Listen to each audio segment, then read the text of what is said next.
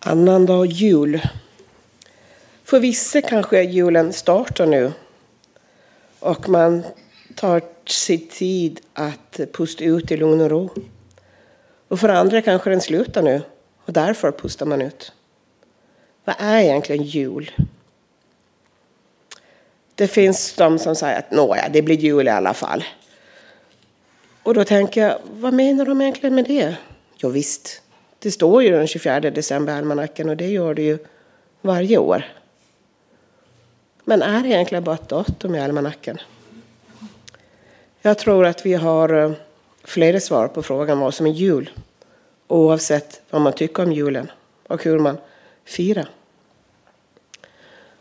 Att göra jul som man själv vill, åtminstone en del av den, det tycker jag är viktigt. Det är så lätt att fastna i både uppåt och nedåtspiraler när det gäller julen. Att man vill ha det som alla andra. För att alla andra har ju en så bra jul. Eller också vill man kanske inte fira jul alls för att det är för jobbigt.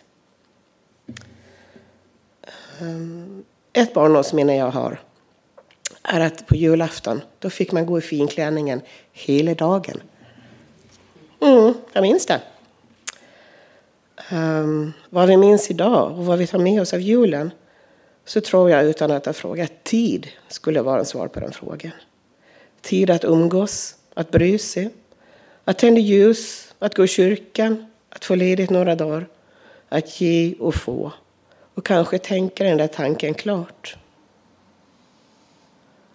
Jag skulle vilja att vi tar med oss den här julkänslan.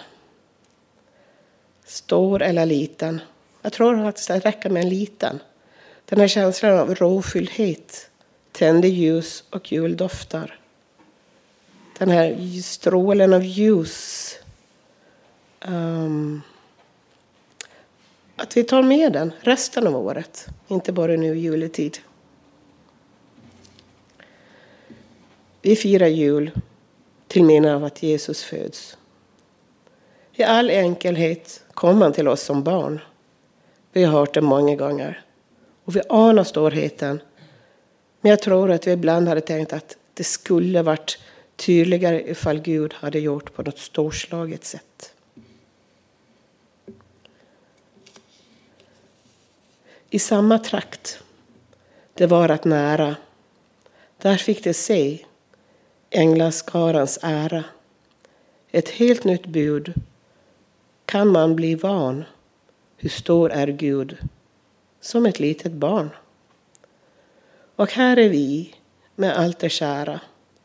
Här kan vi se Gud vill vara nära. En gåva sänd till oss av nåd. Ja, här är Gud, ett barn av nåd.